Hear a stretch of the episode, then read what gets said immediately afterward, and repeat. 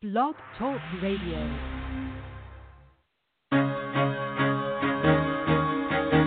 Carol the Coach. Sex, love, and relationships. We talk about it here. Carol the Coach. Compassion with contemporary relevance. I am a psychotherapist. I can be your personal life coach and I can help you with your issues. There are no problems too small or too big. You can talk about anything. Speaker, columnist, radio TV host, and commentator. Carol the Coach brings messages of wellness and empowerment within reach of everyday people every day. Almost five years ago, I lost my soulmate in an accident. He was killed in a plane crash. Life just for me has seemed to stop. There are groups all over the city. I I mean, I teach one. It is a specific way to start thinking so that you shift how you see the world, which then shifts your energy, and then you feel better and you actually see things differently. Carol the Coach. Always available too at carolthecoach.com. Now I've got Russell on the line. I'm 47 years old. I'm a truck driver. I'm married. I have a wife in San Francisco. Okay. I haven't been home in six months. My thing is, I I don't know if I have a sex addiction or what the problem is. Why do I want what I can't have? And as mm-hmm. soon as I can have it, I don't want it anymore. You're right on target when you say, I don't know if I have a sexual addiction. Well, guess what? Yes, you do. And you know what? That's my specialty, Russell. So you're at the right place. Continue. I meet women online, and, and I'm in a different part of the country. I, I travel all 48 states, so I love sex. I hear self esteem issues. You never felt good enough and you didn't feel like you were getting what you should have then, and you're reenacting that now. Do you want to change that about yourself? I got an, an I got an interesting email from someone who said, Hey, Carol, can you tell me some of the symptoms of porn and cyber sex addiction? So I'm going to go over that today. But I want to say to you, hey, I'm, I'm glad to be here. This is Valentine's week. And what I know to be true is that that can be a terribly tough time for an addict and a partner, or an addict that's single. Um, Valentine's Day is mostly hype, so don't let it get to you. Now, here's what I believe. In my experience of working with couples for over, I think it's 40 years now, Valentine's Day creates more fights than any other holiday. And the reason is that we have expectations of what love and romance should look like. And there is no doubt that compulsive sexual problematic behavior has interfered with what that could look like. So Valentine's Day has been contaminated. And so here's what I want you to do. Okay, Valentine's Day is Friday. Today is Monday. If you are lucky enough to have somebody in your life that you love, I want you to start um, attending to them today. You know, after the show, say, hey, I want to rub your feet. Hey, I want to do something for you. Hey, what's one thing you don't want to do that I can do for you to make your life easier? Think of creative ways of letting that person know that you're that you believe they're special. And you know, if you've read my book, Help Her Heal, that I am all about finding ways to acknowledge that person and put them on a pedestal. I just did um, an incredible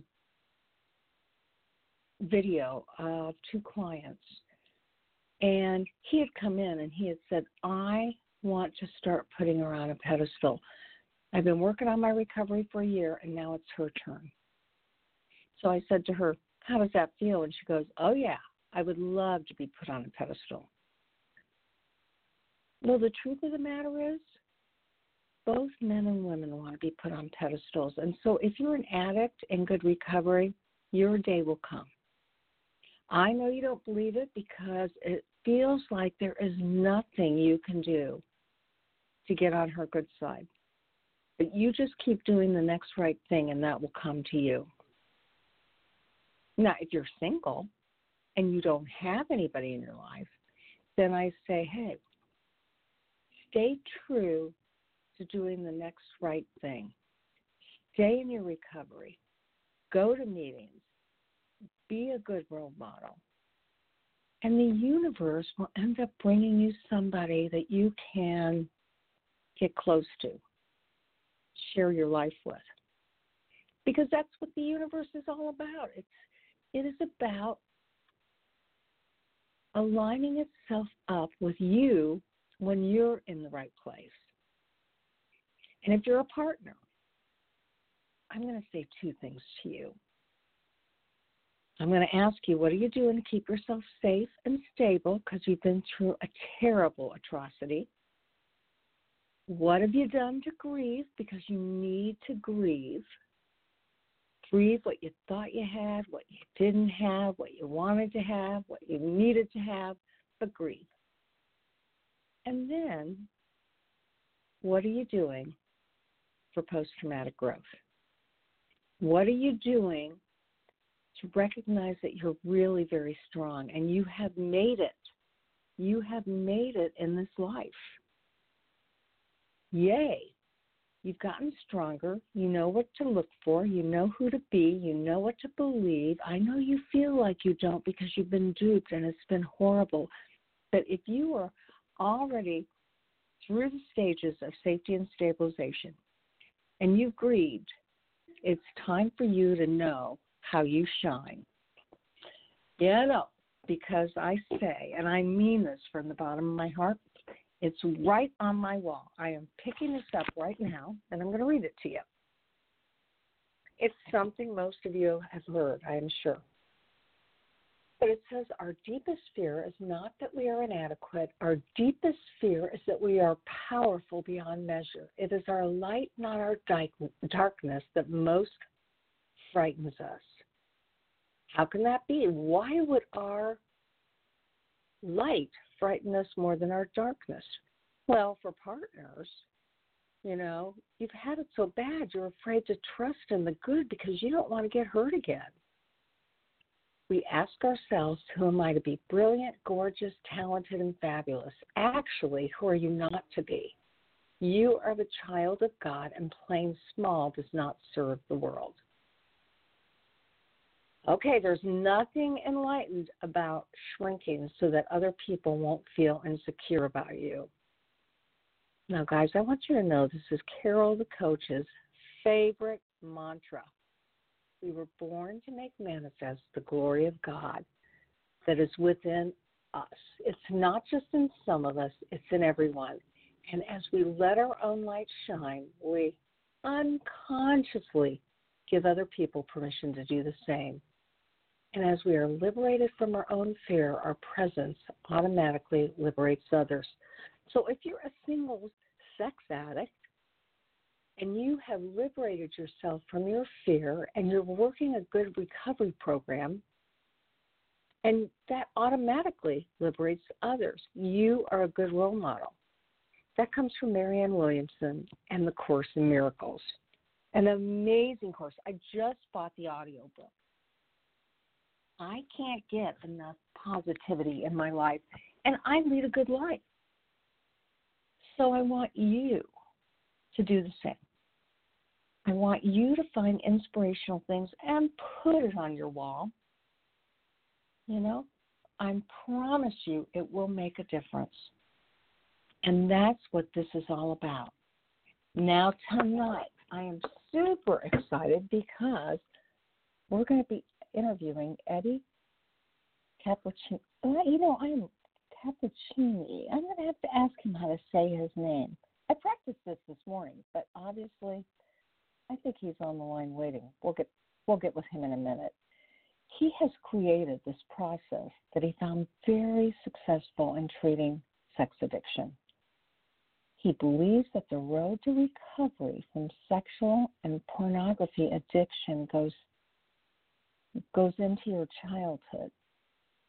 It's the various pain points that we've suffered as children, adolescents, and teenagers that impact our sexual and pornography addictions today.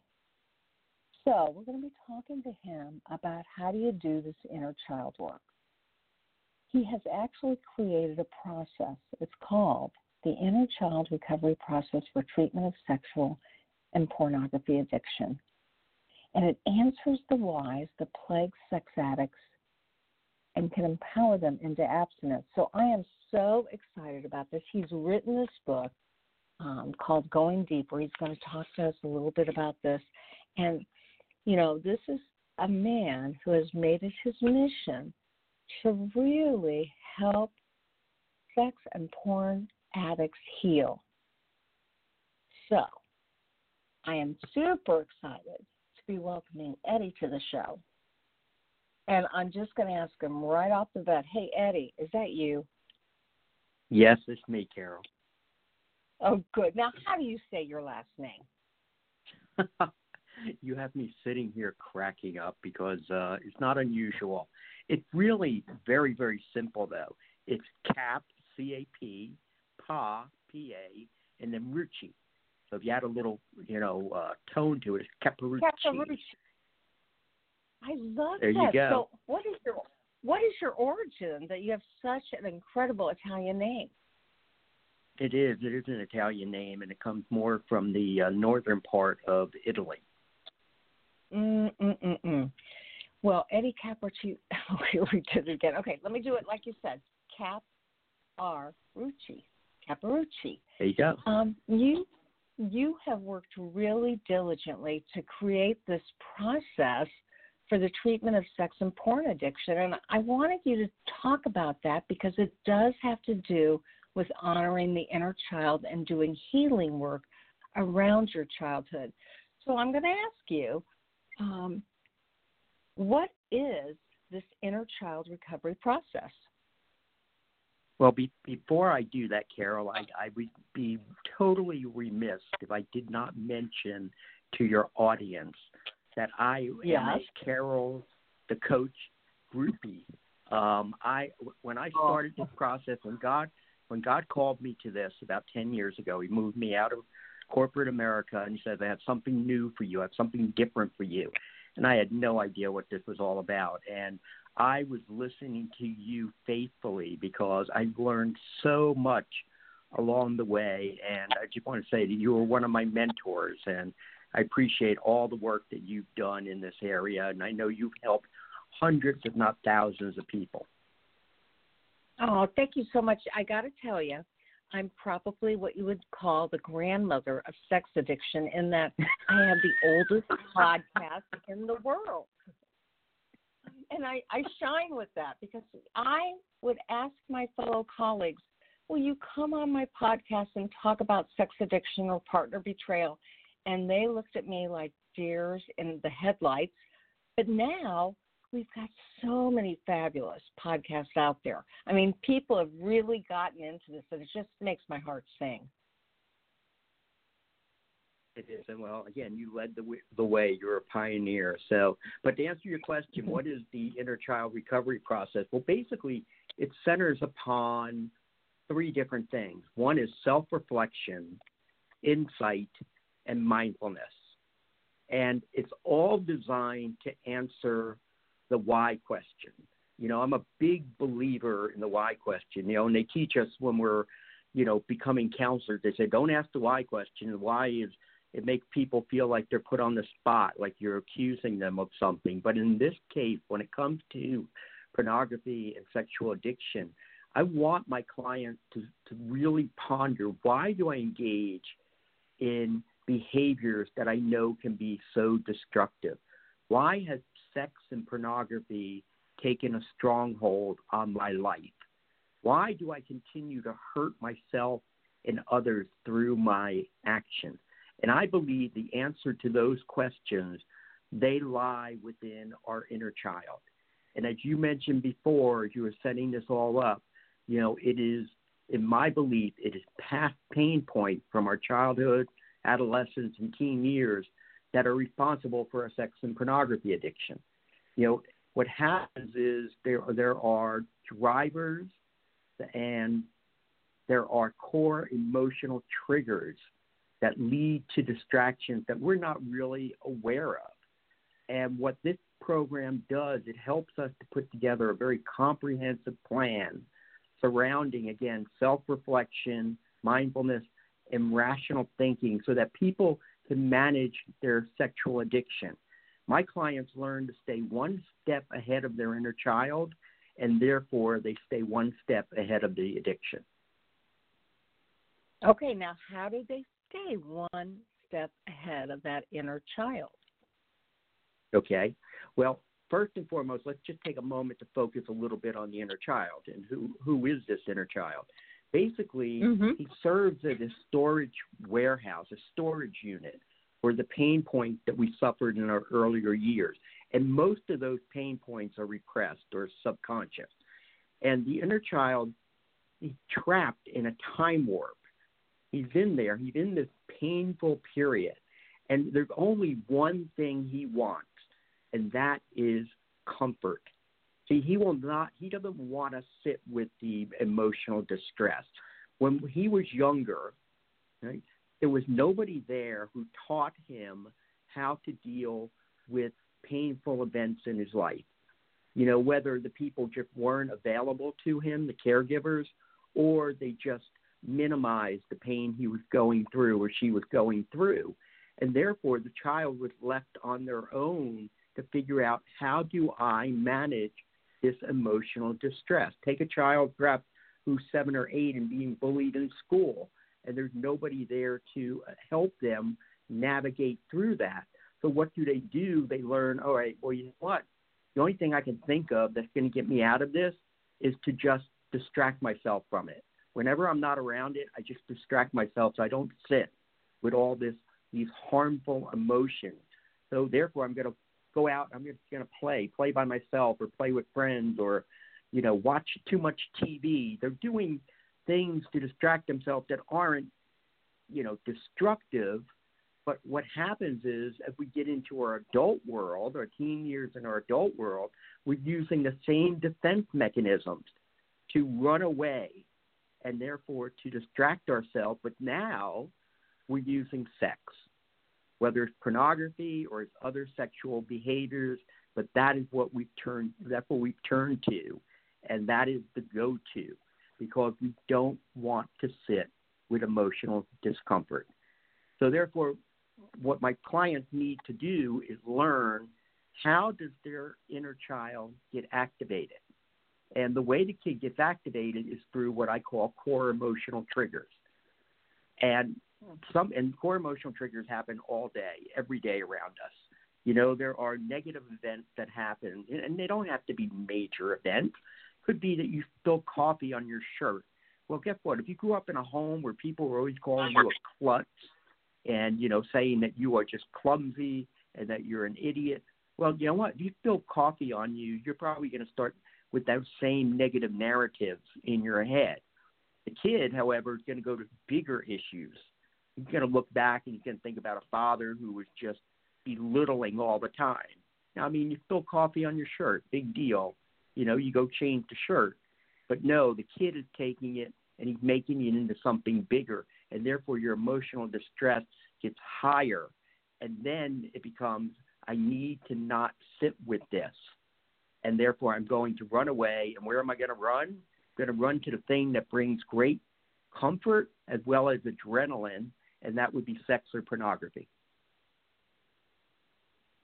Well, and you're talking about things that numb you or distract you from the pain. And so, you know, you talked about coffee and, and maybe being verbally or emotionally abused for spilling coffee. But truly, so many of our clients have experienced true trauma. And so, of course, they're going to look for anything that will bring them some relief. And that's what your work is all about, is it not?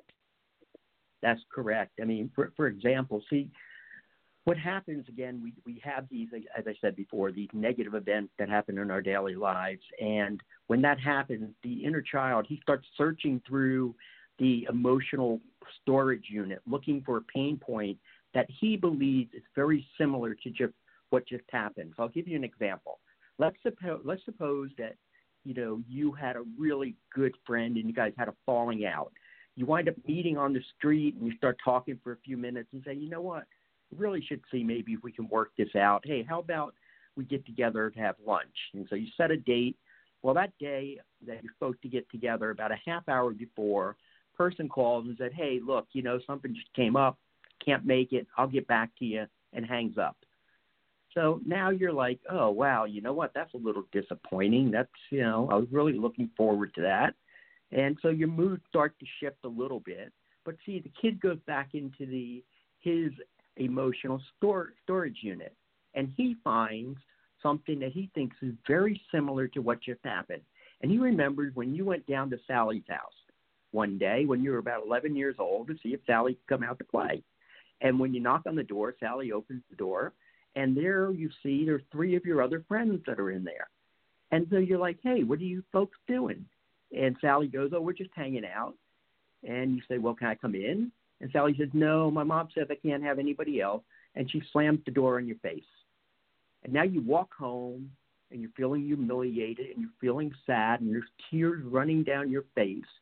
And he is now equating the situation that happened with Sally to the same situation just happened with this person canceling lunch. See, these are when two worlds collide the pain of the present with the pain in the past. But the big issue here with this inner child is he usually has it wrong.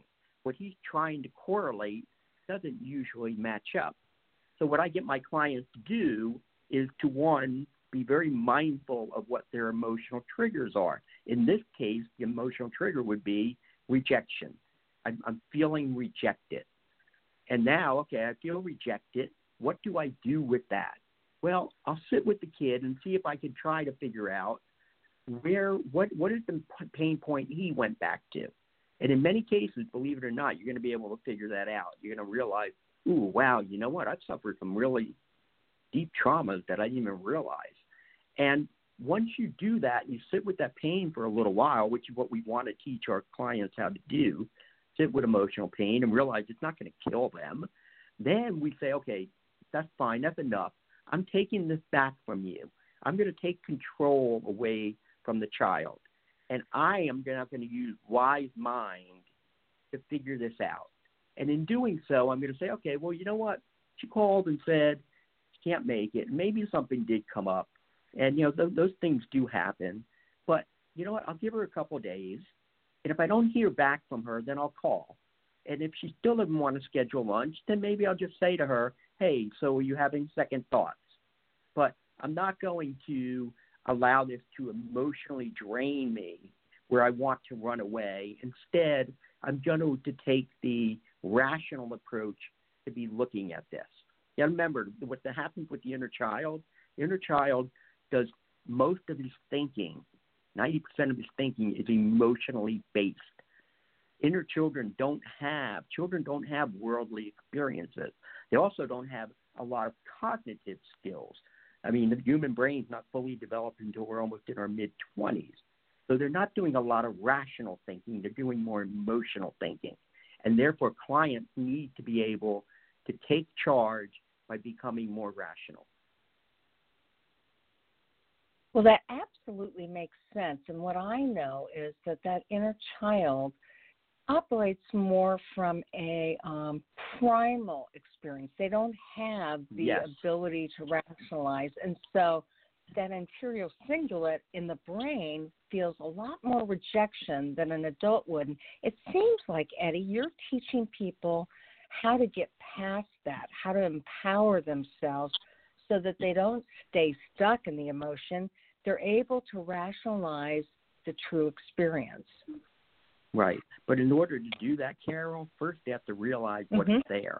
See, many of these people, they don't understand. They don't realize that they have a lot of these core emotional triggers. They don't realize, you know, most of my clients, when they come in, a, a large percentage of them, when you start to go back and say, hey, you know what? Tell me about what it was like to, you know, with your family of origin. I call them the cast of characters. What was it like at home?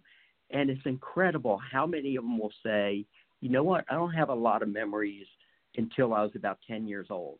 I can't really remember much. And the reason they don't remember much was because people weren't helping them to create memories. You know, they were basically just existing. And again, that didn't mean that they had bad parents or caregivers. What they had were caregivers or parents who were, whether they were super busy or they were distracted with their own issues or problems, or maybe distracted with other siblings that were going on. But these are kids who they're not taught to be curious, they're not taught to be emotionally engaging for the most part. Nine out of 10 people who come into my office, they have a very low emotional IQ. You know, they can tell me if they're angry, they can tell me if they're sad, tell me if they're fearful, if they're happy, but they can't drill down and tell me what they really feel. And those who could, they can't express it. And the reason they can't express it, that means I have to be vulnerable, and I can't because sharing your emotions, they learn somewhere along the line, it doesn't turn out well. The other aspect of having a low emotional IQ is that they also have a difficult time if someone that they care for is being emotional because what happens is it raises their anxiety. So what they want to do they want to shut that person down or they're going to try to fix it because they just don't know how to validate emotions. So there's a lot of different elements that are going on with with the when we look at the inner child recovery process. It's not just about teaching people, you know, how do you manage the sexual and pornography addiction. It's also how do you become more emotionally connected and engaged with other people. Well, and so I'm going to ask you the million dollar question how do you increase somebody's emotional IQ? Ah, so here comes the here part and part of this is the inner child. See, again, no one ever teaches them how to nurture. You know what? Most people who have a sexual a sexual addiction or a pornography addiction, they don't do relationships well. They they just don't. And part of the reason for that, and you know, is the fact that you know they're emotionally immature. Now, some of my peers take um, offense when I say that. When I talk about clients and I say, yeah, they're emotionally immature. However, I have to tell you this: in all the years I've been doing this, and I bring this up to my clients, I have yet to have a single person disagree with me. They all sit there and they nod their head and they say, absolutely, I am. I'm emotionally immature and I need to figure out how I can change that. Having the inner child and them not- realizing that the inner child is there, they are now given the opportunity to nurture that kid. When they're starting to look at what is it that that, that child's now afraid of, what are those pain points from the past that are still tormenting him or her, they could now sit with that child, sit with that pain, and then be able to teach that child, hey, you're okay we're okay. I'm here now. I don't have to look at this through your eyes anymore. I can look at it through the eyes of an adult. And that's part of what we do in trying to help to improve the emotional IQ. So, can you give us an example of somebody who is emotionally um, stunted and what an issue might be that they would face. And as you help them in treatment, I know this is a lot to ask, Eddie, but as you help them in treatment, how would they then look at the situation? I want to give our listeners some hope, strength, and recovery here. Yeah. Well, all right. So, for for example, the one thing that most of these folks have a problem with, if if a if their spouse, let's say their spouse comes at them and they're upset about something, they don't know how to validate what their spouse is complaining about. Like, for example, spouse may say, you know what, it really hurts me that you have not thought about going on a date night in the last month. And immediately the reaction will be defensiveness. Well, you know, I've been so busy and, you know, you didn't say anything about going on a date night. And, you know what, I'm not quite sure we really have enough money for it instead of validating first their spouse's feelings and emotions. Well, I can understand why you would be disappointed because I know that is something that means a lot to you. And I want you to know it means a lot to me also. And then you could start to maybe talk a little bit about why you feel, you know, we haven't been doing it. Or you may even just admit, oh, you know what? I, I've been so much in my own head, I haven't thought about it. And I'm very sorry and I apologize. And I really need to do a better job. So, one of the most important things that we're teaching people is how to validate someone else's emotions. We're going to stop talking about stuff and we're going to start talking about how we feel about the stuff. So, and that, again, it helps them as they start to drill down to identify what do I really feel. And that's a lot of what we practice in our sessions. They'll start talking to me about something, and I will you know, bring up, well, how do you feel about that? And they'll just start running down a laundry list of different facts to me. And I was like, whoa, hold on, hold on. Go, there's no emotions there. And then they have to sit back and think about it. And then, and it takes a while. This is, this is a, this is not something that they are comfortable with. And so therefore it takes practice. And the, but the more they practice, they slow everything down. They're no longer reactive. They're now going to be responsive. So let me think before I speak. What do I need to do here? Okay, I need to validate. What is this emotion that I feel my spouse is trying to communicate with me? Ask the question. I always say, ask, you know what? Be curious and ask the the questions, the the probing questions of you know, tell me more about that, or or why why do you feel that way? What makes like for example, a um, spouse may say, you know, you seem very disconnected, and instead of well, no, that's not true. I'm not disconnected. You know what? If you're not sure what's going on, say what makes you say that. Ask for more information. Be inquisitive. And see, these are all the kind of things that we're trying to teach people to do so that they're actually experiencing more of life. And the other thing, Carol, that we really want them to do is to be more observant. These folks, they got their head down and they're running through life. And they need to learn to lift their head up and observe their surroundings. But more importantly, observe what are the needs, wants, and desires of every of the folks around them. It's really funny. Back in the fall, I had a, a client come in one day and he said to me, he goes, I've been working with him for about a year and a half. He's done amazing work. And he said, you know what? He goes, the leaves seem so much brighter this year. And I just smiled and I looked at him and I said, not really. I go, they're about the same color they always are. But you, my friend, are now more aware of your surroundings you are no longer running through life, you're experiencing life, and you are now appreciating the beauty that surrounds you. You know, I love that, Eddie, as well as in my book, Help Her Heal. I use a lot of techniques. I ask them to acknowledge what the pain is and validate the feelings because if you work from a feeling based communication, there's going to be this inner connection, whether it's empathy, whether it's intimacy, uh, whether it's vulnerability. It all centers around feelings. So I love the fact that you're mm-hmm. really promoting dealing with the inner child work from a feeling basis. That's that's amazing.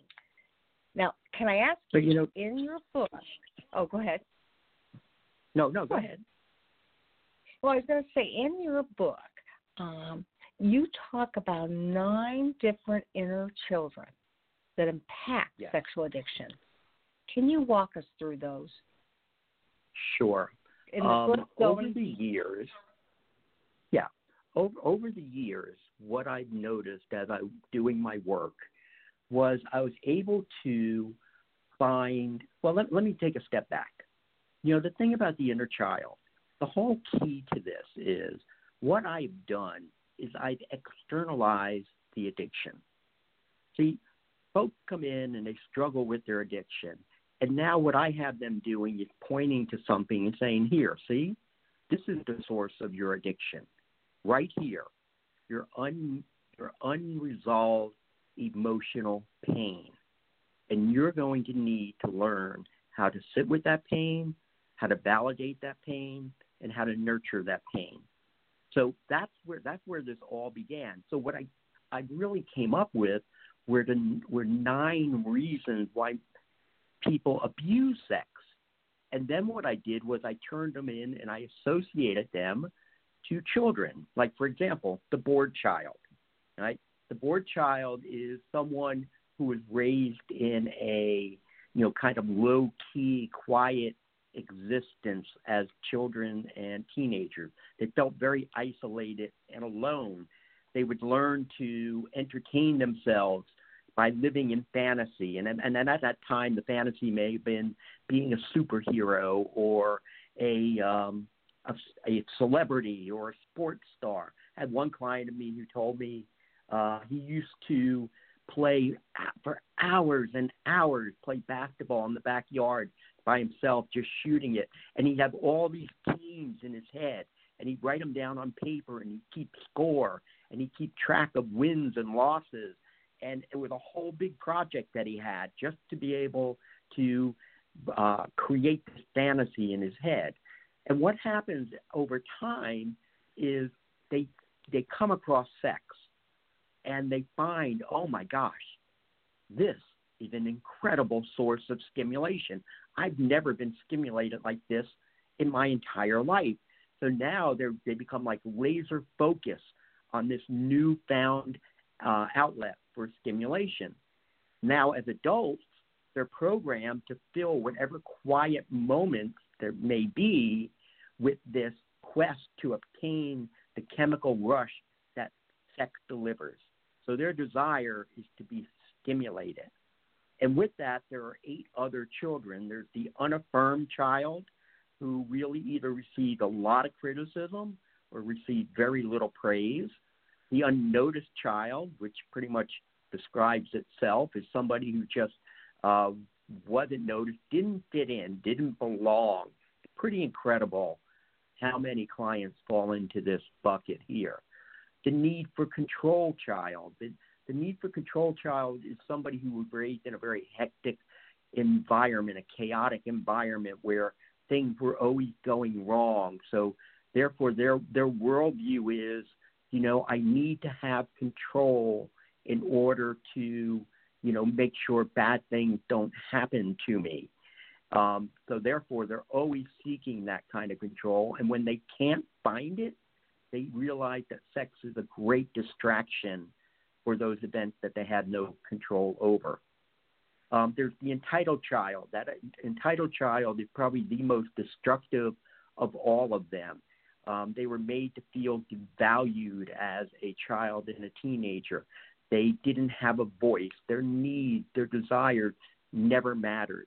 They may have been very falsely accused at times. So, therefore, they turned to sex as a reward. Their worldview is, I deserve this. And their desire is that they want to be treated fairly. Um, the weak or inferior child these are the kids who were conditioned to believe they don't measure up. They have a lot of different shame. And sex is used as a way to either um, increase that sense of inferiority within them or to break away from it. So they use sex to either feel empowered or they use it to reinforce that sense uh, sense of weakness. So therefore, the worldview is I deserve to be used or I must use others. Um, the sexually stimulated or abused child.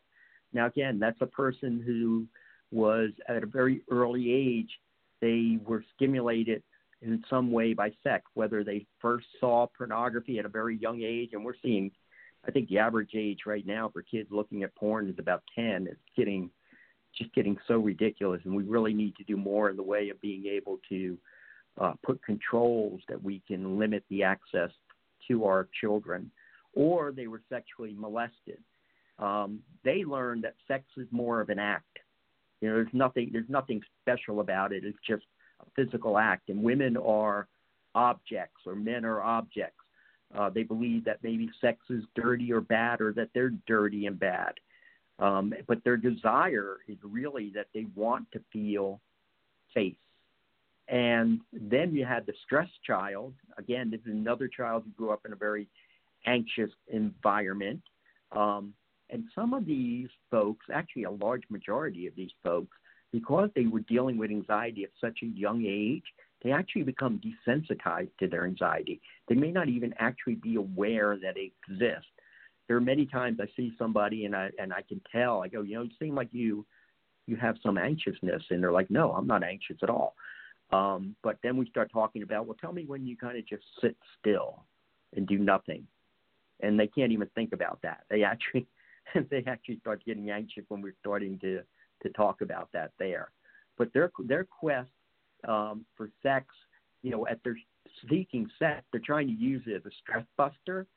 But when they're on that quest for it, it's actually just adding more stress to their lives.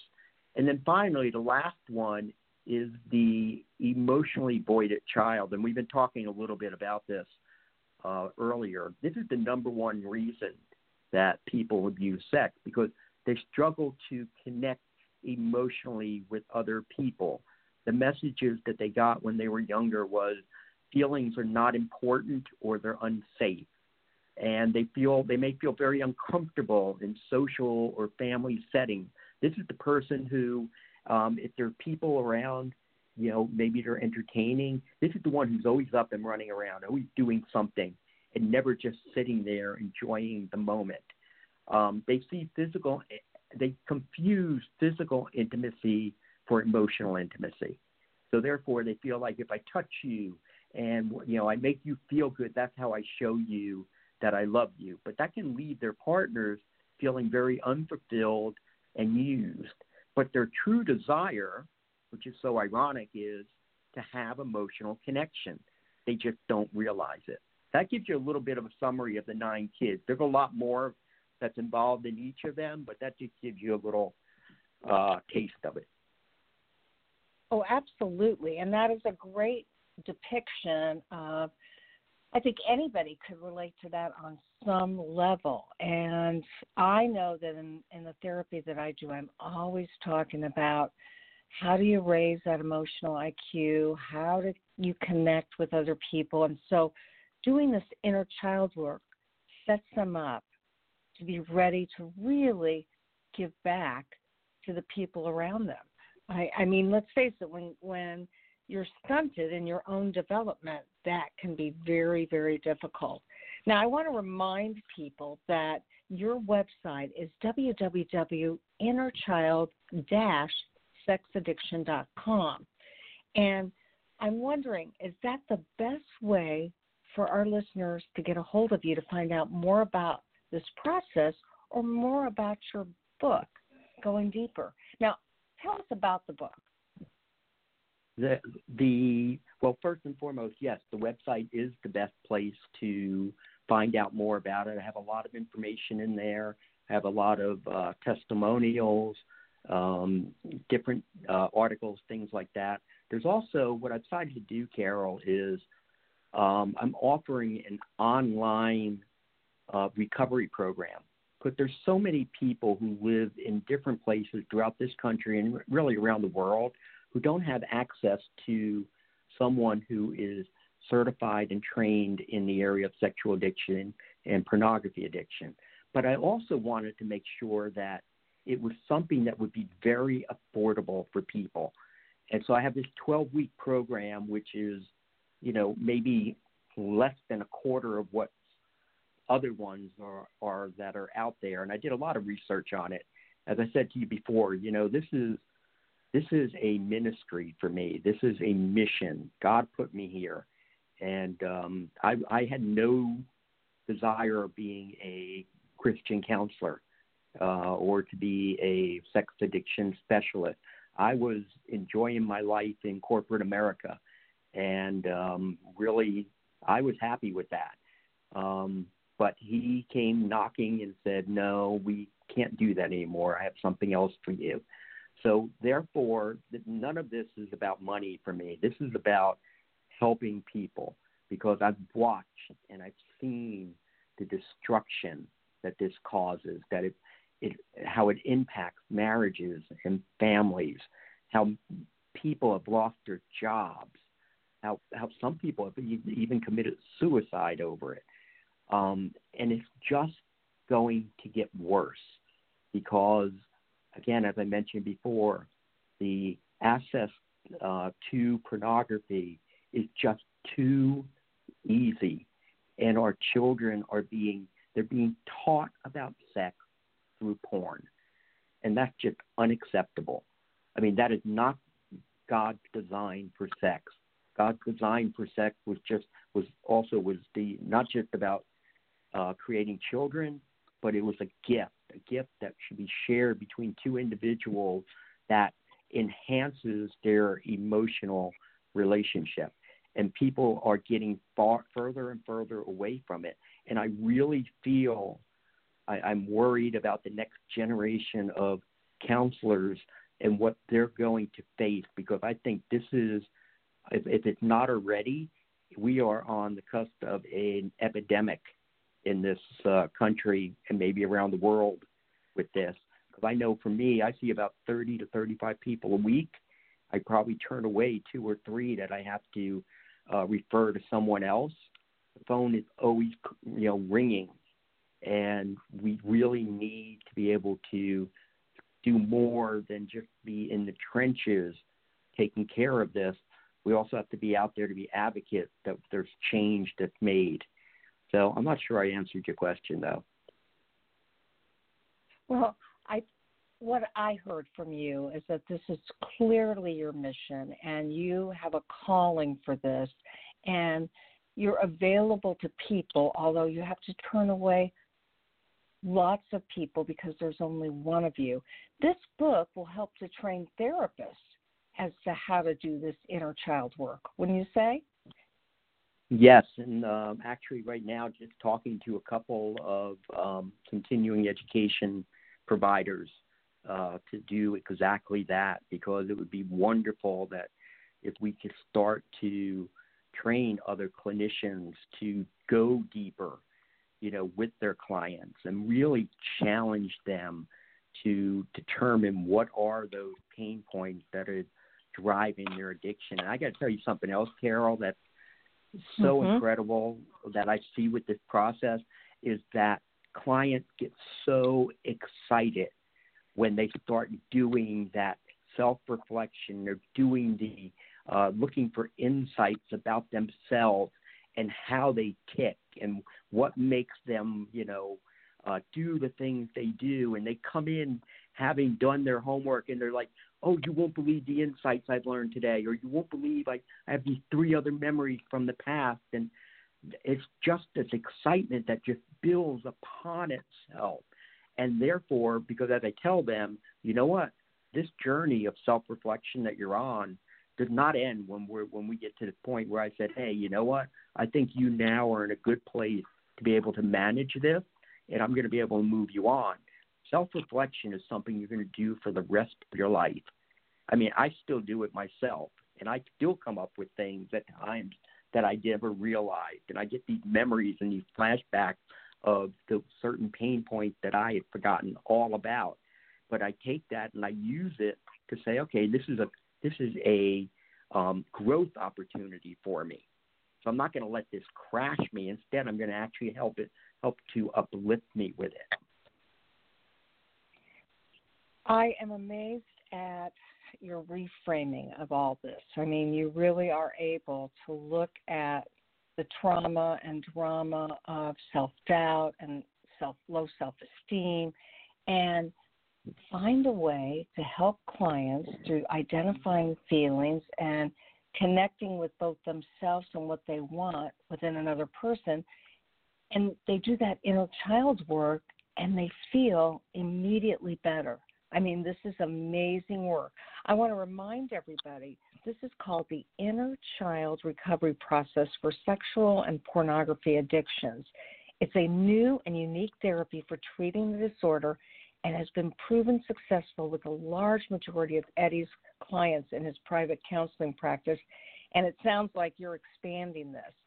So, you know, obviously, you do have a mission and a passion. And as we begin to end for tonight, I want to ask you what else might you want to share with our listening audience to, to get them going in this process?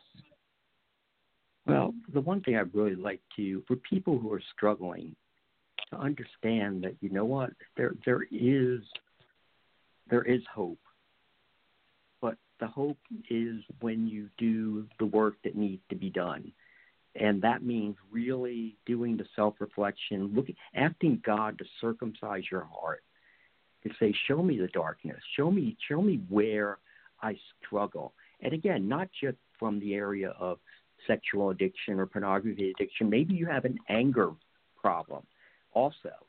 Okay, and therefore, how do I learn to tame my tongue? You know, maybe if you have this issue where you withdraw from people, how do I start to learn to engage more with others? And that's the challenge that we're on. And you know what? You're never going to get to a point where, oh, you master it and you're going to be like the life of the party, but you don't have to be. All you have to do is just be able to understand that right now there are elements of life that you just are missing out on. And it's now time to say, you know what? I want more out of life. I want to move out of the dark and I want to come into the light.